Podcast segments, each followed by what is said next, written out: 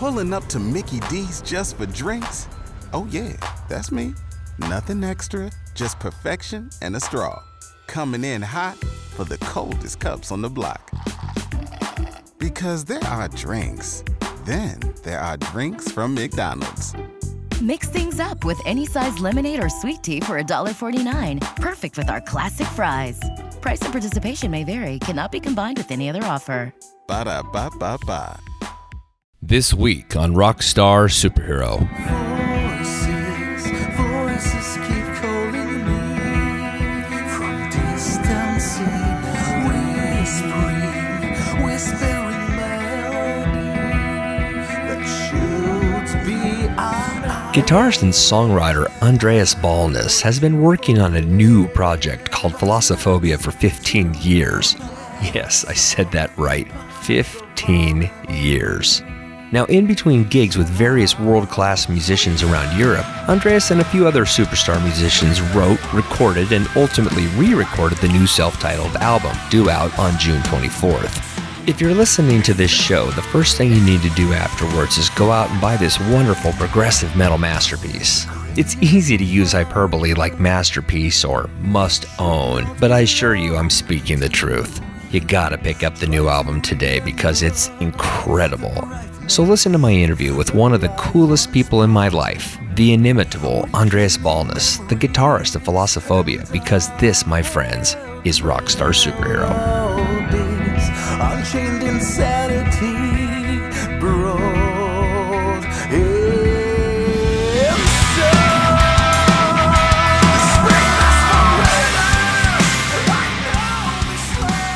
It's a great honor to meet you, and I am thrilled beyond belief because you're one of those European superheroes I've wanted to talk to for a bit of time. And then I found out about philosophobia, and I'm like, uh oh, it's time. it's it's time to make that happen. So thanks for being here, brother.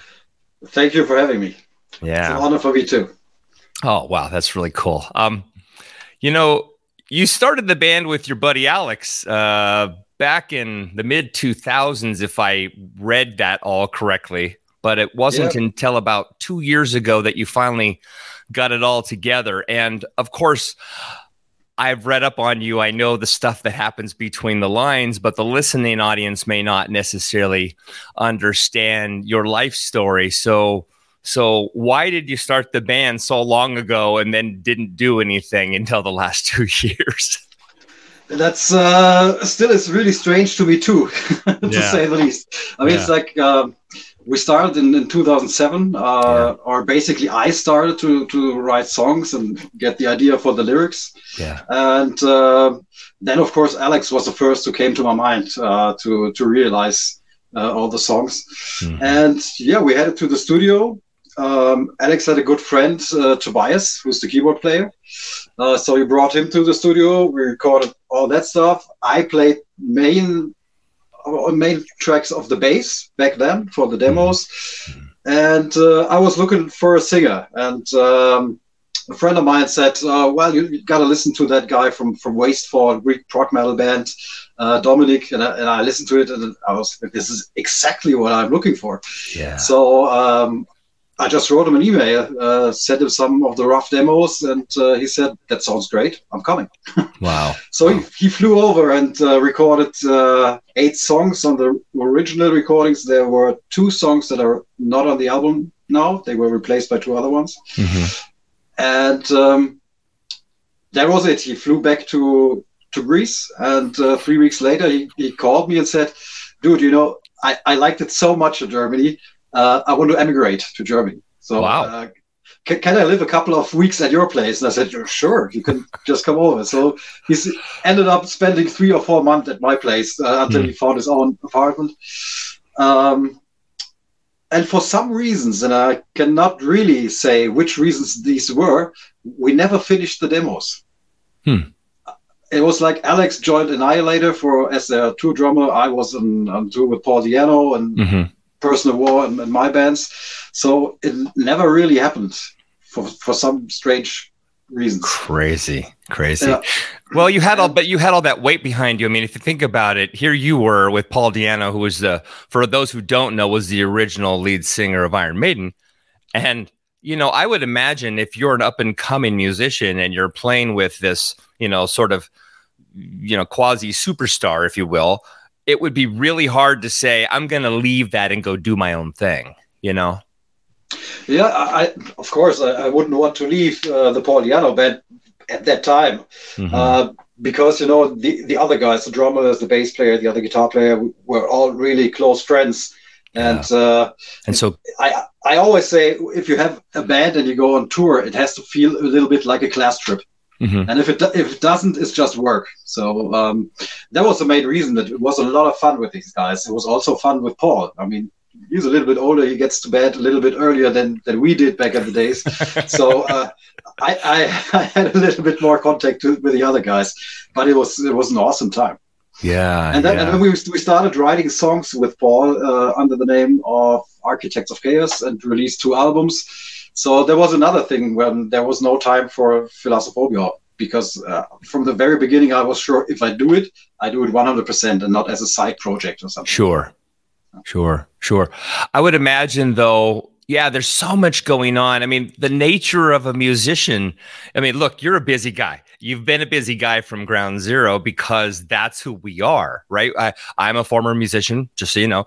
Um, so, I mean, I understand kind of what it feels like to be you. And I, I know that there's just no way we can't just turn it off. It's it, it's no. it's it's in our blood. It's in our DNA. Yeah, absolutely. Yeah.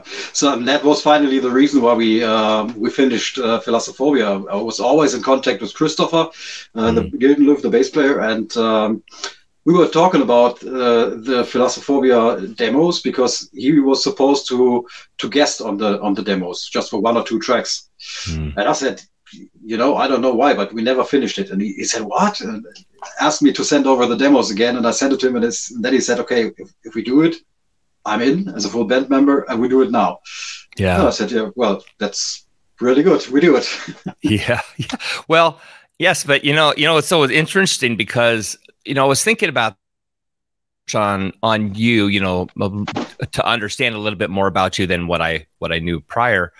You know, this is a for all intents and purposes a technically a super group, right? You know, you have all the coming from all of these these sort of bigger names, you know, these other bands, creator and whatnot, and and I think there's a uh, it, there's a weird there's a weird um, energy. I don't know. Maybe I'm just rambling here, but there's a there's a sort of an expectation amongst probably amongst yourselves that wow, we better do this right. Does does that make sense? Yeah, it does. Yeah. Of course, I mean, for me, it's a little bit different uh, uh, point of view because you know when we started, uh, Alex was had not joined Annihilator, and uh, I just started to tour with Paul, and uh, Kristoffer just uh, got out of Pain of Salvation and yeah. was not involved into anything musically. So for for us, in, in our opinion, we were you know a band of unknown musicians. Sure. Meanwhile, meanwhile, it has changed, of course, and yeah. uh, I mean there was when uh, we asked Damien Wilson to have uh, some guest vocals on the record, uh, which he has on, on I Am. Yeah. Um, Damien is also a friend of mine for, for years now because we were touring together. He with uh, Maiden United, you know, the acoustic Iron Maiden stuff, mm-hmm. and uh, I toured with Paul. So we played a couple of festivals together. So we got along really well with, with each other. And we were just chatting via messenger one night and he said hey i'm in the studio in england right now recording some Ayreon stuff. And i said yeah i'm in the studio in, in saarbrücken recording uh, philosophobia stuff. And he said so we're both in the studio. Why don't we do something together? Yeah. And, th- and then he recorded the vocals and sent over eight tracks and they were all absolutely fantastic. In the back of my mind i, I, I originally I don't want somebody to guest on the album because that would be something like another name dropping you know, and, and I really did not want that, but his uh, vocal tracks were so fantastic. I had to say yes. yeah, yeah. It's so interesting too how it works. People on the outside of the business. I think I say this every show, so so bear with me. But people on the outside of the business look at people like yourself and they say, "Oh, that guy's a celebrity. He's famous, so of course he has." famous friends that's how they see it and and as you mentioned yeah, but we knew each other for forever. And you yeah. know, I was I was talking to Doogie White um, from Alcatrazz last year, and you know, he's like hanging out with Ritchie Blackmore and Bruce Dickinson at a pub. You know what yeah. I mean? They're they're just his buddies, and and it's just proof that once you're in the business, if you will, even um, not necessarily the big time, but just there and available. Um, that that music business is very small, very insulated because you and those people are the only people who understand what it's like. Yeah. Nobody else nobody else gets it. They just they think it's something big and sexy and grand and yeah. it's not. It's a it's a lot of hard work. Exactly. Yeah, exactly. I mean, I get asked that a lot of times, or when I was on tour with Paul, people ask me that a lot of times. But you know, the job that I had being the guitar player for for Paul, there were yeah. like 1,000 people that wanted to have the job. So if I if, if I did not deliver each night and every night, uh, I would not have the had the job for a long time. So uh, it's not like you party all night, and no. you can't. You have no. to get your sleep, otherwise you won't be playing well the next evening. So yeah. it's it's it's not that glamorous. And you're right, it's very small. Like I said, I got to know Damien because we play the same festivals. So we're just met each other and then we talked a little bit and it just evolved naturally. Like you, you make friends with somebody you meet at work or so it's, it's not that glamorous. It's just you know people you meet on a regular basis. Yeah. Yeah it's really true. And and the funny thing about um uh, I keep putting quotes around it, but the term rock star is kind of a silly one as well because the reality is is you're talented, you're gifted, and you're driven, and you realize that what it takes to get to to sort of stand out is to get on that stage and to put it on to put on the talent, to put on the look, to put on the show. Because as you mentioned, there's a thousand other guys that want that gig, and you have to be willing to do all those things. And I remember coming home from a show about 20 years ago, and it was a four in the morning, and my wife, you know, met me at the front door, and I, and she said, you know, how did it go? And I, you know, I told her, and I was just spent, I was just exhausted, and they don't, people don't realize that unless you're, you know, in the Rolling Stones or U2, um, you're doing all the technical stuff. You're exactly you, are packing your gear, you're taking it out to the van. You're you know, you're your own roadie most of the time. Maybe not all yep. the time, but most of the time. And and then you have to log in the fact that, you know, if you're a good band like you were with Paul Di'Anno and of course now with Philosophobia, is there's a tremendous amount, a tremendous amount of time spent learning, practicing, uh, you know, rehearsing the songs, making sure you're good with your instrument, keeping yourself healthy. There's so much mental work that you get more exhausted in your brain than I think you do physically. Of course, and then uh, one of the biggest things is, is waiting time. I mean, oh, it's the I, worst. I, I, I, summed it up. All the all the gigs I played with Paul. Yeah. Uh, there was a, a, um, a, period of two years in my life. I spent uh, uh, my time in hotel rooms and at venues waiting for the gig. Mm-hmm. Two years. I mean, other people build houses and get build a family in two years. So yeah, uh, it's not that glamorous. It's it's it's mostly it's waiting and two two hours of fun uh, in the evening when you're on stage. Yeah, yeah, and yeah. That's basically it. Yeah, it's also fun to meet the people afterwards. And, and sure, because you know, you know, I'm, I'm just a regular metalhead, and, and I like to talk metal with people, you know? and uh, that that's a fun time. But uh, the other, let's say, 12 hours a day is just just waiting yeah oh yeah no, oh geez yeah.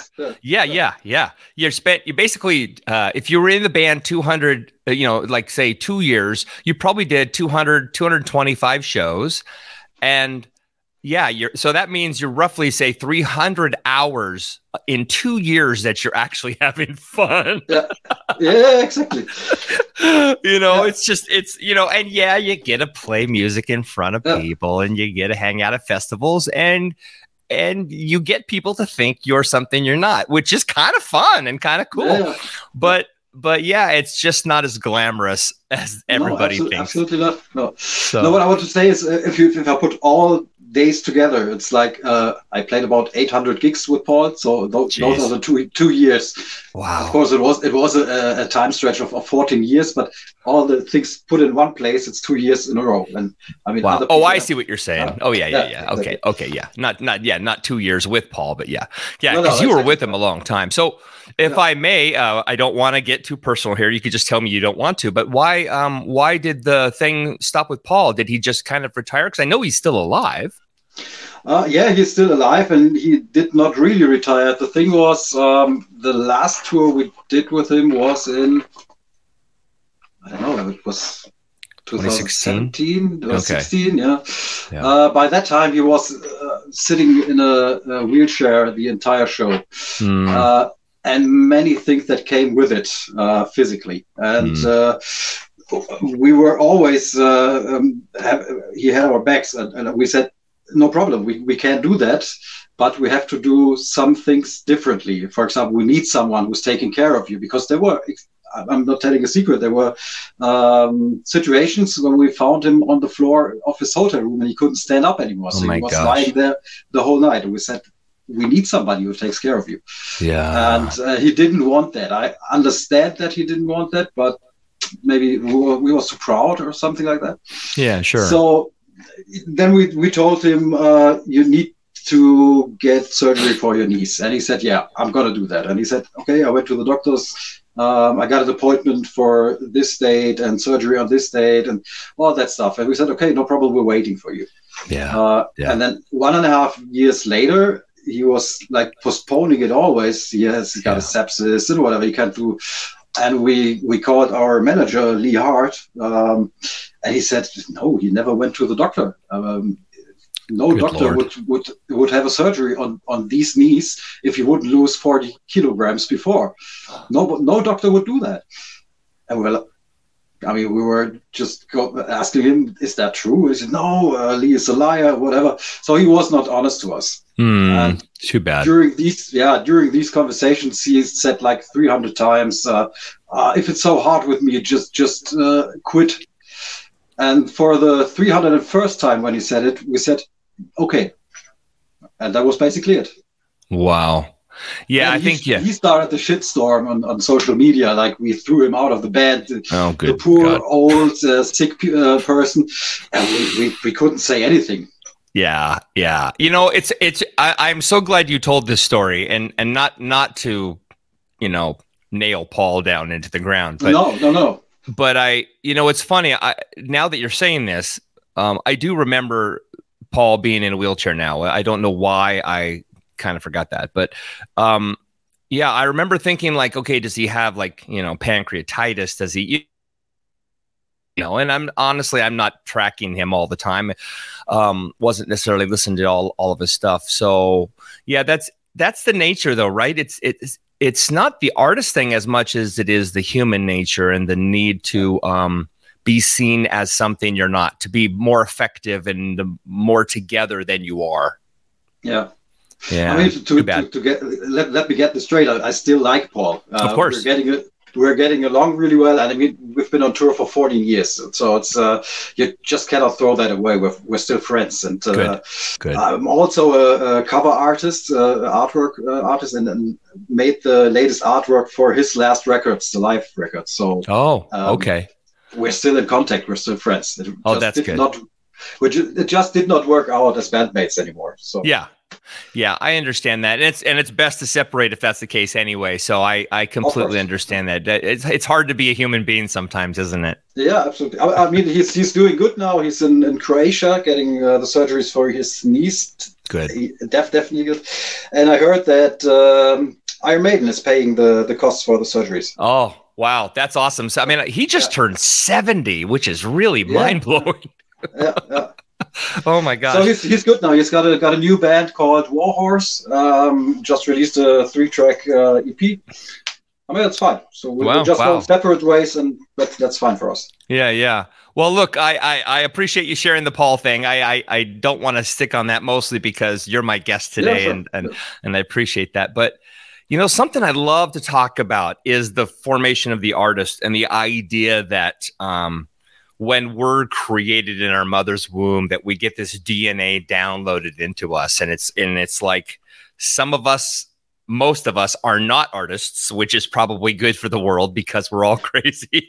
Yeah. but but um what's your what's your take on the idea that being an artist is is a very significant blessing because I think it is and an incredible curse because you really can't take it out of yourself. You can't undo it. What's your Yeah. what's your feelings on being an artist, in, especially you in the public eye?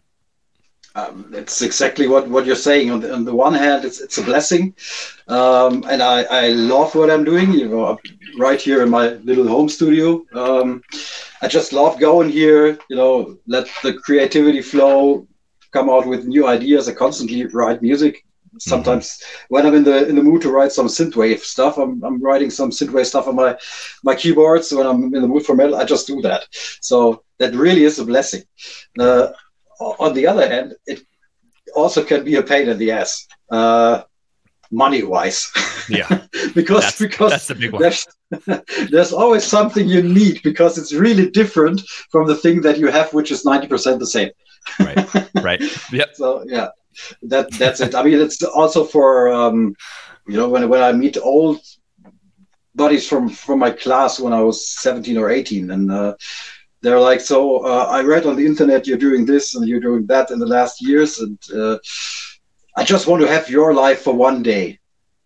And I said, "You think my life is so great? How many kids do you have?" And he goes like, "Yeah, three.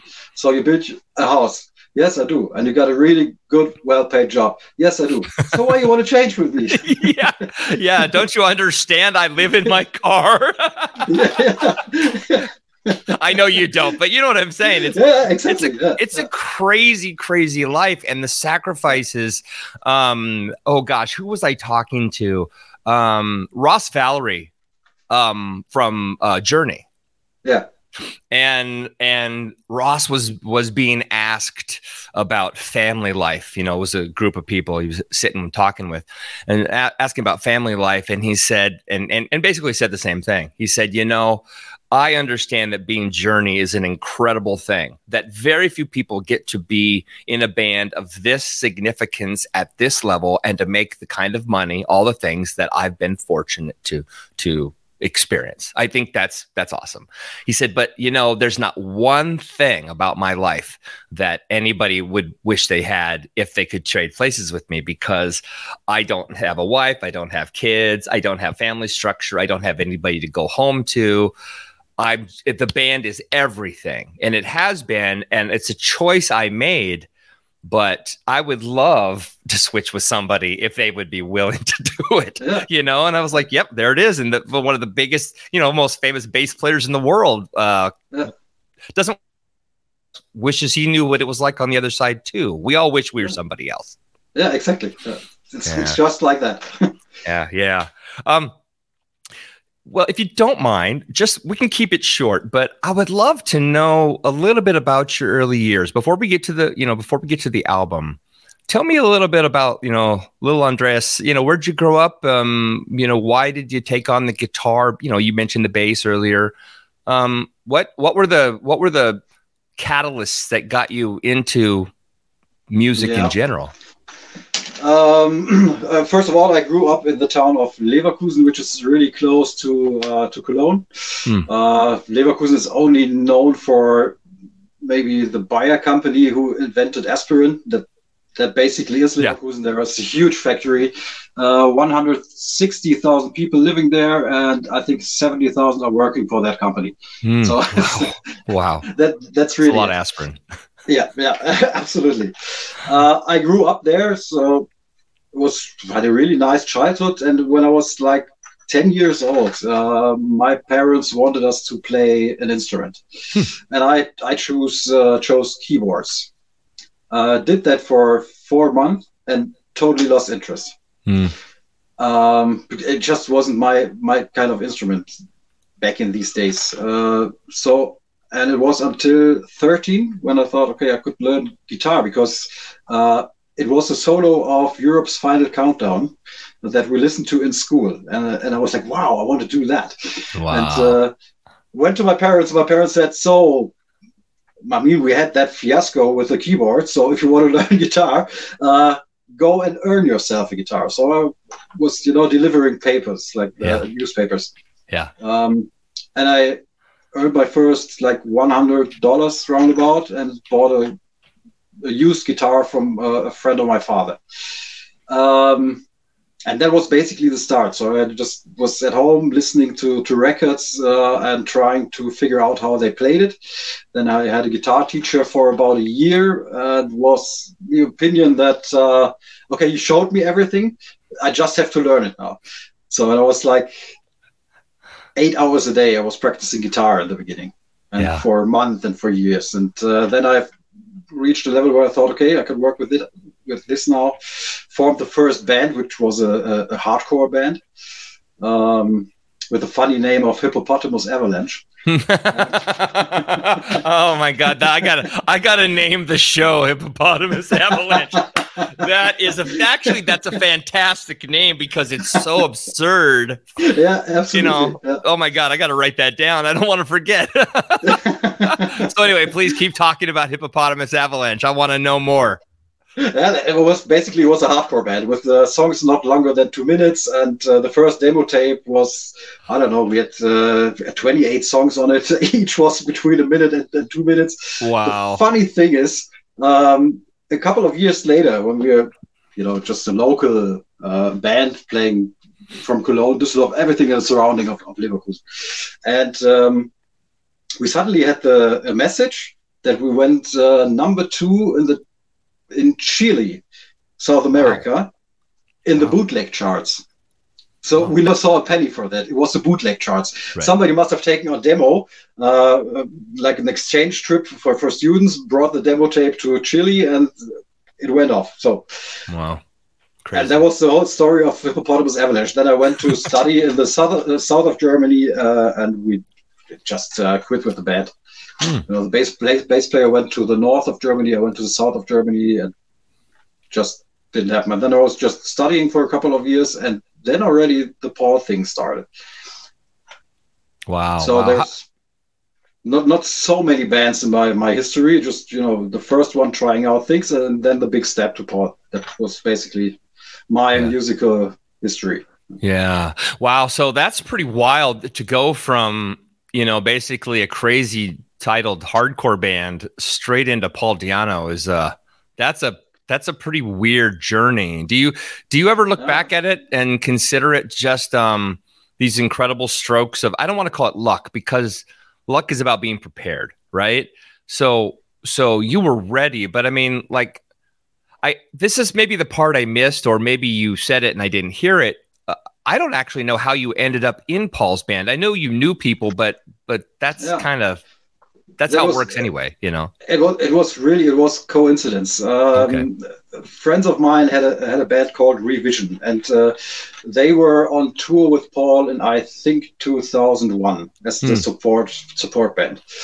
And uh, by the time we put together the band for Paul, Paul was not playing very much. So the drummer from that band Revision was a friend of mine. Uh, called the manager and said, "Why is why is Paul not playing live shows anymore?" And he said, well, "Basically, he doesn't have a band. That, that's Hmm. why." Hmm. So these guys called me and said, "Okay, we're a bass player, we're a drummer, we're one guitarist. We need a second guitarist. You want to come and rehearse with us, and we'll see if it if it fits." And I said, "Yeah, okay." So uh, I went to their rehearsal room. Wow. We recorded uh, three songs. I think it was Wrathchild, Prowler, and Murders in the Walk. Sent it over to Paul. He liked it, and then that's it. there That's it the is. Story. Uh, there it is. Yeah. And and it proves too. I know you know this. It proves that um, not only were you prepared for the moment, but you're a nice guy. You you can't be a d bag in No, the business and No. and get in anywhere. I mean, you it, once you get there, uh, you can be a d bag and lose your spot in the business. but but Yeah. you have to be you have to be kind and uh, and open and willing. You know, absolutely. Yeah, yeah. Good absolutely. for you, man. That's amazing. Um, to come back to uh, to Hippopotamus Avalanche. Oh yeah, um, please. uh, oh, what I did I want to say? oh yeah, okay, yeah, yeah. The step from from playing hardcore to you know more technical stuff like Iron Maiden with Paul. Um, I think it was a hardcore band because me and all the others in the band we were not able to play better music, so we, we decided just you know strumming and like punky hardcore stuff, uh, fast songs. Because if you play really fast, you can you know you make a mistake, nobody will hear it. So maybe that was the reason why we started with a hardcore band. Of course, I'm still a fan of the Exploited, and one of my favorite bands not hardcore at all, but it's Mighty Mighty Bosstones, for example. Oh yeah, so yeah? good. Yeah, yeah, absolutely fantastic. Yeah. Uh, so I'm, I'm not stuck to one kind of music. A very you know broad taste of music. Oh man. So I'm going to say this because well, I get to say this cuz I'm the host of the show. You and I are going to be friends, man. yeah, because, yeah. because you're yeah, you're you're just so clearly cool. Um so when I come to Europe, I'm calling you up because, oh, because definitely. I want to spend some time with you. Uh, I could tell you you're open to checking all kinds of stuff out, and I and I think that's really the key, the cornerstone of my own show here. The reason I have all these awesome guests and and things that are so wildly divergent um, is that you know my taste is eclectic, eccentric, out there, and and I'm looking to sort of spread that wealth to to you know the music listener because you and I both know this, man. There's so much fantastic music that never oh, makes yeah. it out of the neighborhood, let alone the country, let alone the continent. You know, there's all these awesome bands in Europe yeah. and Australia and Japan and India that never find their way to the shores in the States yeah. and vice versa. So I just think this is fantastic, man. I, I'm Absolutely. really having a good time. Um, yeah, me too. Good, good, good. So let's talk about the new record. It comes out yeah. tomorrow. So, so for listeners of the show, uh, Andreas and I are uh, recording this on June 23rd. The the new self-titled record comes out tomorrow on Sensory Records on June 24th. Um, so if you're listening to this, the record is out. so go out and buy it because I say so. Because uh, when you hear that music at the top of the hour, you're going to know how badass it is. It's a killer record. I've heard the whole thing. Freaking love it. And um, that's all I'm going to say about that. But uh, how does it feel to get this material out? I mean, I know we touched on uh, all these years of distance between when you started it and now releasing it. Um, but does it just feel like, oh, thank God it's a weight off your shoulder, or is there this tremendous excitement and ambition to do more because you're finally doing it? Uh, it is a really, really weird feeling because, uh, or, or to say it like this now that it's coming out um, it, it's like it's like the weight of the shoulders definitely. Sure sure. Uh, a couple of weeks ago it was super weird because um, before the first reviews came in I, I was absolutely not sure. I mean I, I, have mainly all of the releases coming from sensory records and i know that ken has a good taste in music because he's released all those great records. Mm-hmm. so i thought if he wants to sign us maybe this is a good album because I, I really wasn't sure anymore. And uh, before the first reviews came out, I was really, I don't, I don't know, a little bit frightened mm-hmm. because um, all the albums I have made with, with Paul, with Architects of Chaoz, with Personal War, and you get not reviews that are not so good, like a six out of 10 or something. You still think in the back of your mind, okay, maybe if they didn't like the guitar solo from the other guitar player, or they don't right. like the singer, or whatever. So, but Philosophobia, it's uh, it's me. You know, I wrote the songs, I wrote the lyrics. You're somebody like... doesn't, yeah. If somebody doesn't like it, he doesn't like me. yeah, that, yeah. That's, that's intense. Yeah, yeah. So, but then the first reviews came in with nine out of ten. Uh, we had one 10 out of 10, uh, 8.5 out of 10. So they're all in the in the top level. And I was like, okay, let's really getting a weight off my shoulders now. Yeah. Yeah. It's such a solid record. It's cohesive. It sounds like it doesn't sound like it was and not that it was recorded, you know, at wildly different times, but I mean, it just sounds like it was done at once. Um, it sounds complete. You can tell. I think it's because you're the, you know, like you mentioned, you're the songwriter. it sounds like one vision and that has to happen on a record. You can't have, I mean, so the greatest part about Queen, right? Let's go to Queen for a second. Yeah. The greatest part about Queen was the wild ambition. The one moment they're doing disco, the next minute they're doing opera, the next minute they're doing metal. Yeah. But but that same dis- disparate influence, you know, uh, on uncategorical uh, excuse me you can't categorize kind of what they did it just was queen it was just ah it's Yeah. just queen Yeah. what i love about philosophobia and obviously your songwriting is is yeah it sounds like one thing and for a fan for a listener and people who like my show they'll love it because it's very squarely fits right into the pocket of what we do here so i I just can't stop praising it. No question. I just want to say it's just really fantastic. Oh, thank you very much. Thank you very much. Yeah, yeah. I mean, the songwriting process is uh, or progress is, is. I mean, it's it's just the natural way I'm, I'm writing. You know, like I told you earlier, there were two different songs on the original demos in 2007, Mhm. uh, and I replaced them with two new ones. One was uh, "Voices Unheard" is a new one, yeah, I know. oh my God. uh, and uh, "Between the Pines" is a new one. So, Okay. but but I think the same. They they sound like as if they have always been there. Yeah. Uh, As, as if they were meant meant to be there. Yeah. You know what? That's, uh, I was talking to my wife about this the other day. It's like children.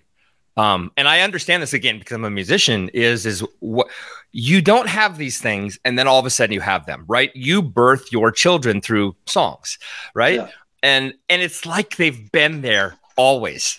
Yeah. you you recognize them it goes back to the dna thing you recognize their spirit because they've been inside of you hiding and waiting to be released and they're Yeah, yeah. fine and they're finally out you know and and yesterday you touched on this um voices unheard came out on video Yeah. and i watched that video and almost like cried it's uh musically it's phenomenal um visually it's very very uh uh difficult to watch um and and for those who don't know what i'm talking about yet Andreas, why don't you tell us what the video is about and why we're watching what we're watching because you're clearly making a message man Yeah, I mean, I'm.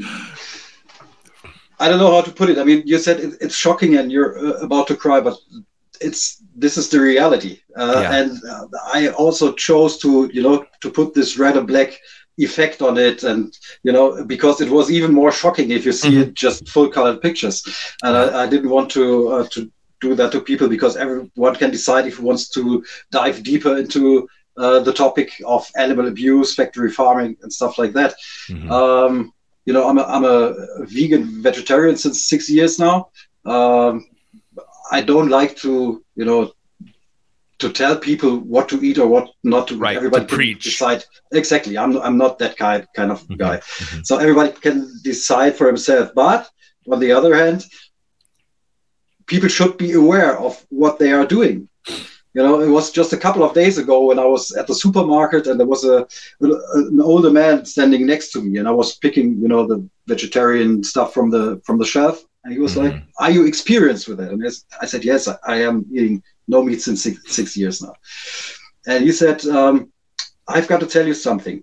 Uh, tell me what you like, and I will try it. I'm 79 years old now, and my granddaughter just showed me something on the in- uh, internet, and I." I really don't want to eat meat anymore. Of course, I knew 79 years long that animals are not treated right and, and Yeah. fa- by factory farming, but I did not know that it was so bad. So at the age of 79, he said, So if I don't start now, when should I do? Yeah. So, and that's basically it. You know, I've, I've saved, or me and my wife, we saved nine sheep from from the slaughterhouse. We, we've got a horse. We got four dogs, stray dogs from, from the streets and everything. We're a little bit crazy regarding that. Sure. Um, but you're doing your part yeah, I, I hope so. I hope so. And uh, that that what basically is the video about. There might be some shocking footage and some shocking facts um, in the in the middle part where it's written right now. Uh, Thirty percent of, of the whales have something like that. So everybody who watches this can go and just search the internet and make his own picture. I just want to be people to be aware of how it is. That's yeah, yeah. It's a it's a tough message because um, we obviously uh, have been conditioned to eat a lot of things. Um, yeah everything from you know meat to you know uh, sh- pastries loaded with sugar and yeah. and and I was telling my children this the other day. I said, you know, you do realize that unless you grow this in your backyard, um, and even then it might be hard, but unless you grow this personally and you know which, you know, pesticides and growth hormones or whatever you've put on your food, there is no such thing as healthy food. like at, yeah, a, at, at, a grocery store. It's yeah. I don't care if you go to the you know the vegetable market or if you go unless you really know there's always something that's probably there to enhance the flavor or to you know to help it stay fresh on the shelf longer yeah. and so yeah it's a tough one and yet um, this is me being the devil's advocate for a moment yeah sure. and yet um, to many people. Um, obviously, uh, meat and sugary products are delicious and they don't want to stop eating them. And then there's the other side that um, I've heard from science that says, well, if we don't have, um, you know, we don't have, uh, what do you call it? Uh, geo, uh, what's it called when they, um, oh gosh where they put hormones in the food so they make more they make like like chickens yeah. aren't supposed to have thighs this big yeah. you know what i mean yeah. they're supposed to be tiny but everything has been jacked up with hormones and and the and the argument has been well you know it's for the good of the planet we've got so many people here we need to make more food we need to you know we need to hormonally uh, enhance all the food so there's more food and that's a tough one. That's no, it's it's just is not true if you, if you yeah. put it like that. It's like if you take the the soy production in in South America, um, ninety um, percent of it goes to factory farming. Yeah. Yeah. and only 10 end up in you know um, soy schnitzel or, or, whatever you can buy at the supermarket for vegetarians or for vegans if you take those 90% that has been put to factory farming for cows or pigs or whatever uh, and just give it straight to the humans, mm-hmm. it would solve all the starving problems in the third world. Really, right? Would. Right? No, it would. It would. yeah, I agree. That's so so absurd. And, it is, yeah. but but there's not enough. But there's it's. But see, here's the thing, Andreas. It's not sexy enough. Uh, yeah. It's it, they can't make enough money off of it. It works better as feed than it does as sustenance. Yeah, exactly and, and, you're right with one thing uh, doesn't matter if it's if it's meat or if it's uh, soy stuff or whatever um, not all of that is, is really healthy just because it doesn't have meat in it. Yeah. Yeah. But my personal decision was okay both is not healthy for me but the other one is not healthy for me and for the animal. So i just skip one thing yeah because yeah. it doesn't matter what what i eat it will not be super healthy uh, for well, example i've got i've got a huge problem with uh, uh, soft drinks I, I, like coke i like uh, dr pepper and all that stuff that's oh yeah that's you're talking that's my, my language look how bad my, i am yeah look what i got here yeah, no, I mean, I know. I mean, I got a. people don't know this, but I'm I'm holding a mocha, uh, you know, from a coffee shop. I I like my sugar, man. It's a tough one. It's a tough yeah. one. I'm addicted too. I admit it. I'm addicted. Yeah, I'm I'm pre-diabetic, and I look. I mean, look, I look pretty good. I'm pretty healthy, pretty lean, but I'm still pre-diabetic because I'm an idiot about sugar. It's true. Yeah, me too. D- during the last two years of, of the pandemic, you know, I usually I play basketball, yeah, um, and uh, do that two times a week, and then the third day is is is game. Uh, during the pandemic, there was not nothing of that. Mm-hmm. But I didn't change my my you know sugar drinking behavior, right. so right. I I gained about I think six or seven kilo in, oh, la- in the last two years. I think so, I did too. Yeah, same for me. Yeah. Oh man, I see. Now I need to come over to Germany just so we can get together and, and play music. I can because that's the thing about drumming too. Uh, I'm a drummer. I didn't say that, but yeah, yeah. um, it's it's a low. It's actually a low impact workout and and so I mean drumming since I was a little boy I was always super skinny and as soon as I dropped that off you know I kind of left the music business back in the early 2000s and sure enough the first thing I started putting on the pounds yeah, yeah. you know um Look, I, I, I, am sorry for taking us off track there, but um, no, sure, no problem. I've got time. okay, okay. Well, you know, I mean, obviously, I'd like to talk more about the record, but I also want to touch one more thing on on the the, the vegetarian thing or the or the meat thing. You know, really just attributing it to the song "Voices Unheard." You know, again for for those listening, the video um, basically uh, shows us in in uh, kindly filtered ways uh, the ugliness of factory farming. And I grew up next to a factory farm. Um, my grandparents were horse horse farmers, um, so which basically meant they you know had a pasture and they had animals there and they bred horses there. So they weren't you know killing them for meat or anything like that. Yeah. And they loved their horses and they took very good care of them. But right next door were two chicken farms. And of course, that's not for anything but the production of eggs and chicken meat. And one, the smell is atrocious. yeah. And and two, this is in the 70s when, you know, chickens the size of I don't know, you know, say like 12 inches by four, uh, five inches wide or whatever, were shoved into crates that were like 14 inches by six inches wide. And they were basically, and, and I don't know if they still are, but I imagine if it's not in, you know, quote unquote, you know, uh, a good, uh, uh, you know, American farm, which we like to believe we're doing good things, which is hilarious because yeah. we're not. Um, you know, all these animals are tortured they just yeah. are flat out tortured for as long as they live, and then they're tortured when they die. And yeah. so death is probably a really good thing for them because their lives are over. But the but the thing is is is people can make fun of me feeling this way, make fun of you feeling this way about animals. But man, when you watch a video of a let's say a person's died and their dog goes to their grave every day. Yeah. Yeah. We don't understand. We no. do not understand how that animal feels because we can't read their mind and we can't speak their language. Yeah. But it but I would implore people to consider that maybe the animal's language doesn't mean they're dumb. It's just no. a language you don't understand.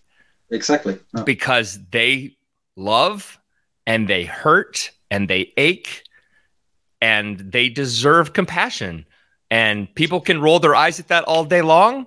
Um, and yes, I'm a hypocrite. I do eat meat.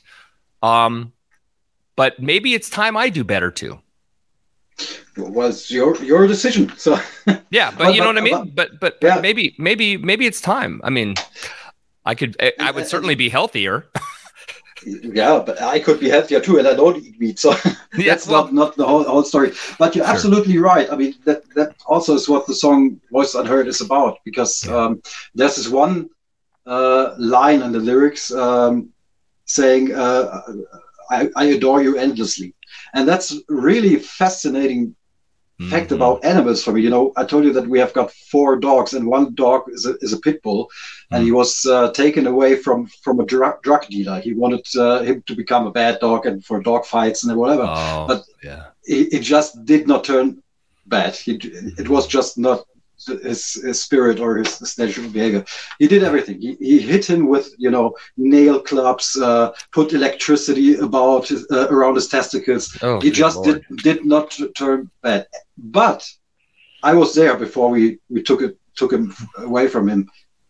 He did all that to the dog, but the moment he came into the room, the pit bull was sitting there waving his tail, really happy that his master is coming. Mm-hmm. And I get getting goosebumps right now. I yeah. mean, this is so much more that that we have this forgiveness and still adoring somebody, whatever he does. But he, this is the guy who's there for me, whatever he does. Maybe I was like I did something wrong and he had to beat me or something. They mm-hmm. always forgive, and that that is so amazing to see. Yeah, yeah, that's a. It's almost um you know, I'm a pretty emotional person, so I mean, I can imagine it in my head, right? And it, it, it, doesn't make me cry, but I mean, it definitely reminds you that yeah, they're just pure. You know, uh, the, that's the one thing. You know, we talk about humans being more intelligent or better than you know every other mammal on the planet you know what i mean like oh we know more than dogs and you know we care more than porpoises and all these other things um but we also s- enslave people and and we kill people we kill children in in schools because we're pissed off at our teachers Yeah. and right i mean we're the worst we're Yeah. we're amazing we're the most capable beings on the planet and we're the worst caretakers and the worst lovers of of the very things we should care about and love Absolutely. Yeah. Yeah And Yeah. that's that's a shame. I mean, we know what we're doing wrong, but we just don't change it. well it's because it's because we don't we don't want to take away the basic fleshly things that we like right sex food right we we want to feel good and we don't care what gets in the way as long as we get to feel good today that's that's i'm right you know you know and i'm smart enough to make it happen Yeah. Okay. you know what i mean yeah. Yeah, Yeah. yeah, absolutely. Yeah. i'm not i'm not that guy well i probably am sometimes but but you know what i mean Yeah, Um, yeah, absolutely. Yeah. oh my gosh well i'm, I'm So- glad you oh, i'm sorry go ahead No, I just wanted to uh, to say to the video, uh, everybody, you know, it has the warning at the beginning, so Mhm. um, It means it too. Prepared. Yeah, Yeah. and everybody's prepared. So, but if you, if you watch it and you want to dive deeper into the topic, just go ahead, make your own picture. Um, and if that song brought you to something, I'm really happy. If it doesn't, maybe it's just a good song for you. Just yeah, uh, yeah that's it. yeah That's basically it. Not not a preacher or something. Yeah, no, it's great. It's great. Well, look, before I let you go, I want to ask you uh, maybe two more questions. Is that okay? Yeah, sure, absolutely. Cool, cool. I mean, I could stay with you all day, man. This is really cool. Uh, Ah, I've got time, no problem. well, I mean, I do too, but uh, I don't know, man. That editing process gets really tough once it goes over an hour. Um, what do you enjoy about the songwriting? You know, I mean, like, so you're a guitarist, you play bass, you know, you you started on keyboards. I mean, you understand rhythm, you understand melody, you you get all the all the bits and pieces of of the song. Arrangement, by the way, in particular, is my favorite thing. It's my favorite facet of of song creation and and the pieces you've written are incredibly well arranged. So kudos to you. Thank Um, you very much. you're welcome. What do you like most about that process? Uh, you know, from everything I can tell, like I said, you're before you're you're very adept at it. What's what what part do you like? I, I'm not sure if I can can name one particular thing for that. You know, I'm I'm really really bad. I really suck at, at music theory. Really, I Okay. do.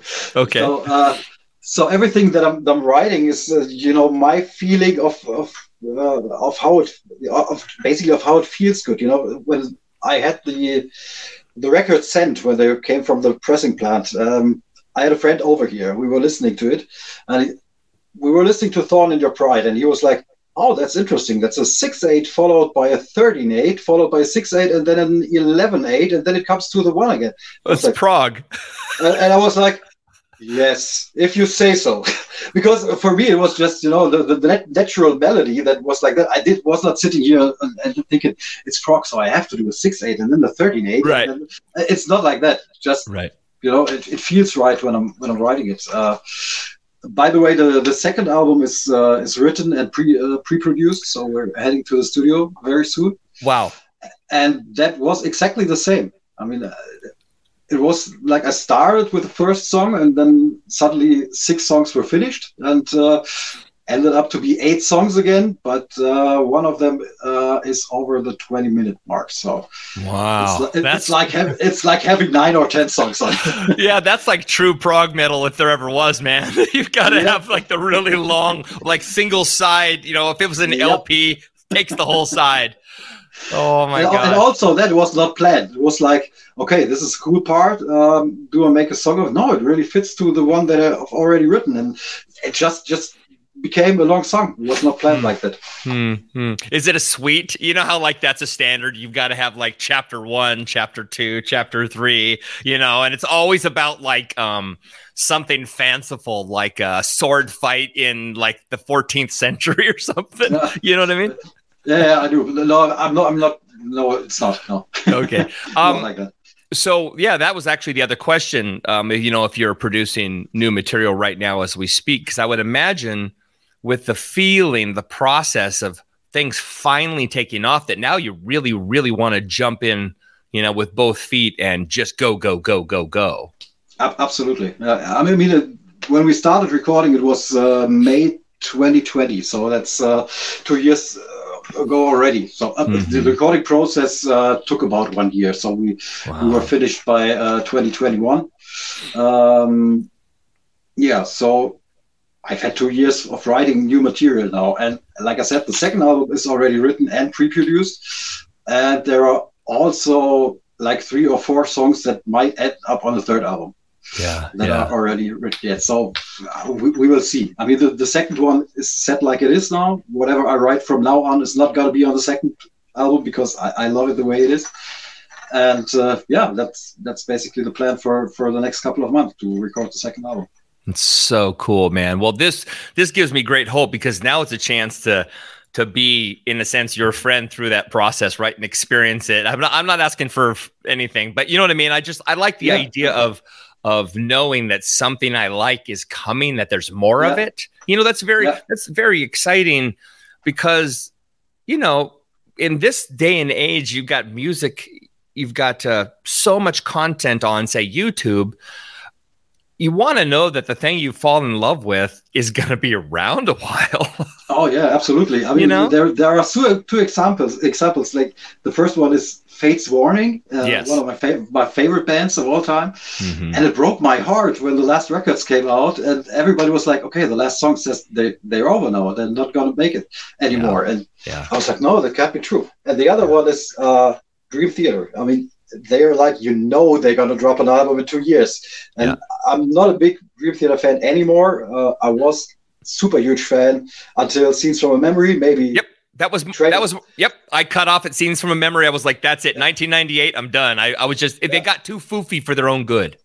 exactly and uh, th- that's when people ask me um, is, is your music like dream theater and say no it's the prog music that i'm making is you know it has the structures that that i really like like a verse and a pre-chorus and a chorus and then there is time and space for musical experiments whatever what i don't like about dream theater is like there is so much noodling going on around Yes. in the background and that's not my kind of uh, music anymore. It was different. If you listen to Awake, that's a perfect record. Oh yeah. mean- oh my God. Yeah. Yeah. So so see again, we're we're we're now we're not just friends. We're gonna be best friends because And listen, listen to the vocals on Change of Seasons. Man, that is amazing. yeah, it is. It, it is. And the I- first time, Oh, the first God. time I heard it, the Yeah. uh, where where he sings uh, "Season sh- Change" and so can I. Hold on, boy, no time. I was like, whoa, whoa, whoa, Yeah, wait yeah. a second. yeah. Yeah. Yeah. Oh. And I still think that James to just just to say that, I don't want to steal your time, but I still No. think when people are saying now James Labrie sucks now that when he's singing live. James Labrie, and I have to make that clear once for all, James Labrie still is a fantastic singer. Yep. James Yes. Is still playing, you know, in the in the NBA finals. He's not Mhm. getting the championship, but he's still Mhm. in the finals. He's Mhm. still among the top ten percent singers you have out there. Yeah. So yeah.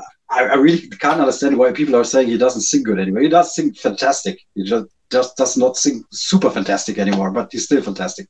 I agree. I agree. It's I, I love that you brought up change of seasons too, because um even though I like scenes from a memory, I do. Um I, I don't like all of. I certainly like say like the first four tracks on the record. And then and then it kind of loses me. And then I and then um train of thought. I'm not gonna lie, I like train of thought. I, I have to Ah, take that. absolutely. I, yeah, I have to take that back because uh, "As I Am" is a fantastic song. Yeah. Um, uh, there, If, so there, if you rewind, if you rewind our video now for like two minutes, you will hear me trying to say "and train of thoughts." yeah, yeah, yeah. You you And- try that. yes. And well, it's because what Train of Thought does for all of us old school Dream Theater fans is it takes us back to images and words.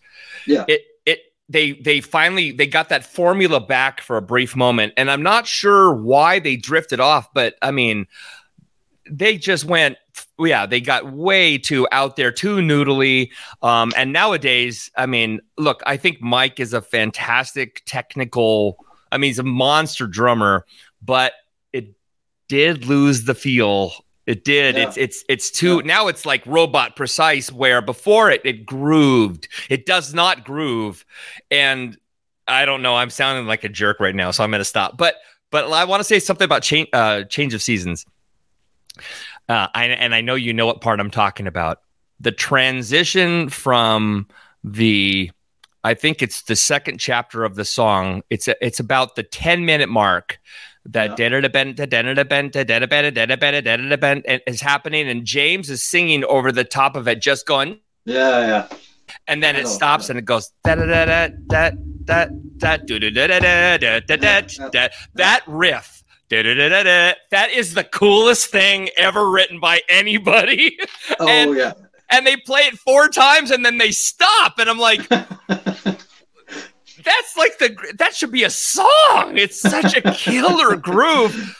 Absolutely. And, oh God, I mean, I got goosebumps just talking about it. But yeah, I I, I agree with you, my friend. And, we, to- uh, and talking talking about groove. Um, yes. Um, Mike Portnoy is so groovy on a change of season, and and I think that's a, a yep. production thing. Uh, I just bought the Awake demos uh, and the uh, Falling into Infinity demos. Oh. My God, Mike is so grooving on these records. Ah. And that it, it got totally lost on the on the official releases because they were like you know editing and cutting too much in the studio. yeah, it's just like like the machines, and the demos are so fantastic. The drumming oh. is absolutely amazing. Yeah. Well, it just goes to show you that great people are great. I mean, great musicians are great musicians, and you know, sometimes it gets cut out, you know, produced out of of the material. But yeah. um, and that's honestly, so I'll end this way because it's the truth. The reason I like Philosophobia so much is because you've done what okay, this is going to sound really weird.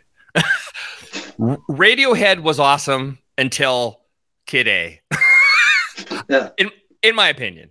Yeah. They were awesome that first like seven years, and then they totally screwed it up, and they've been yeah. weird ever since. And every once in a while, there's a great song, but it's weird. Get let's just admit it. It's weird. Yeah, it's it's not very musical. It's just out there, and and God bless them.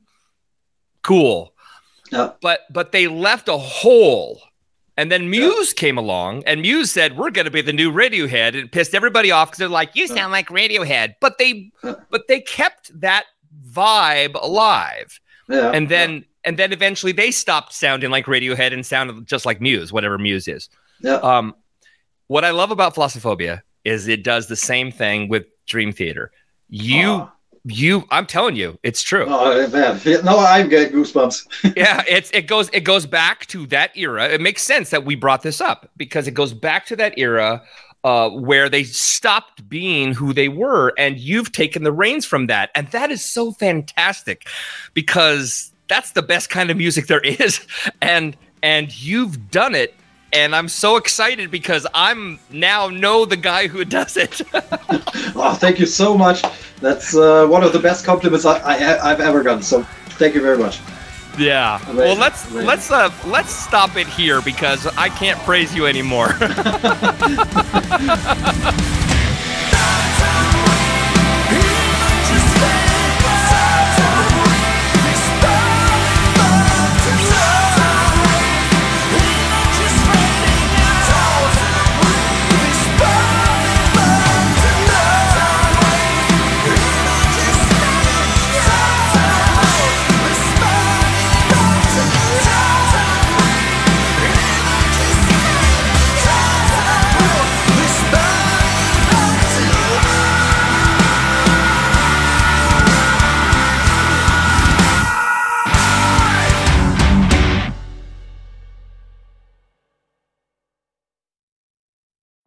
Every day, we rise, challenging ourselves to work for what we believe in.